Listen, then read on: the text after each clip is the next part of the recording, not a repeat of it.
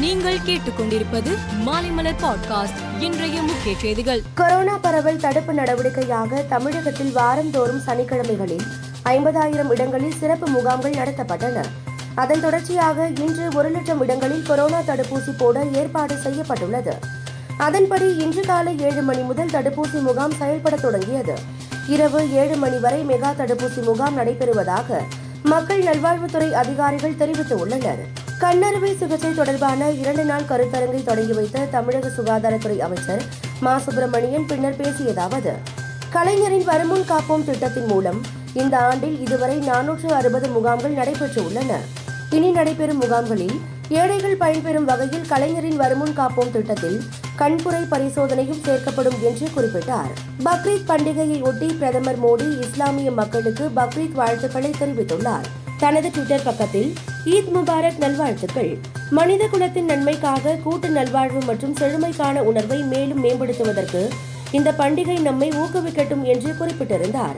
அசாம் மாநிலத்தில் ஒவ்வொரு ஆண்டும் ஜப்பானிய மூளை காய்ச்சல் மற்றும் மலேரியா பரவி பலரது உயிரை எடுக்கிறது. குறிப்பாக மழைக்கால வெள்ளப்பருவத்தில் வேகமாக பரவும் இந்த காய்ச்சல் மே மாதத்தில் தொடங்கி அக்டோபர் மாதம் வரையில் நீடிக்கிறது. இந்நிலையில் கடந்த ஒன்பது நாட்களில் மட்டும் ஜப்பானிய மூளை காய்ச்சலால் எட்டு பேர் உயிரிழந்து உள்ளனர் மேலும் எண்பத்தி இரண்டு பேர் பாதிக்கப்பட்டுள்ளதாக தேசிய சுகாதார இயக்கம் தெரிவித்துள்ளது.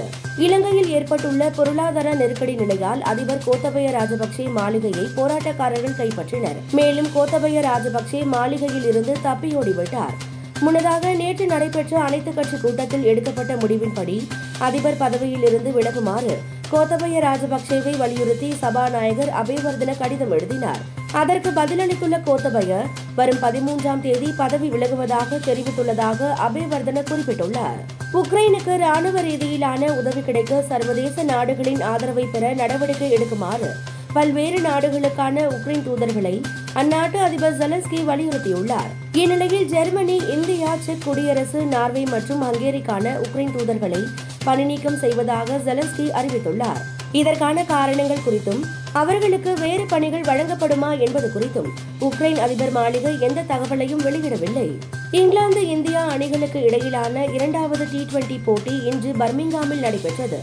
முதலில் ஆடிய இந்தியா நிர்ணயிக்கப்பட்ட இருபது ஓவரில் எட்டு விக்கெட் இழப்புக்கு நூற்று எழுபது ரன்கள் எடுத்தது. இதையடுத்து நூற்று எழுபத்தோரு ரன்கள் எடுத்தால் வெற்றி என்ற இலக்குடன் இங்கிலாந்து களமிறங்கியது. இறுதியில் இங்கிலாந்து அணி நூற்று இருபத்தோரு ரன்களுக்கு ஆல் அவுட் ஆனது. இதன் மூலம் இந்தியா நாற்பத்தி ஒன்பது ரன்கள் வித்தியாசத்தில் அபார வெற்றி பெற்றது. மேலும் செய்திகளுக்கு மாலை மலர் பாட்காஸ்டை பாருங்கள்.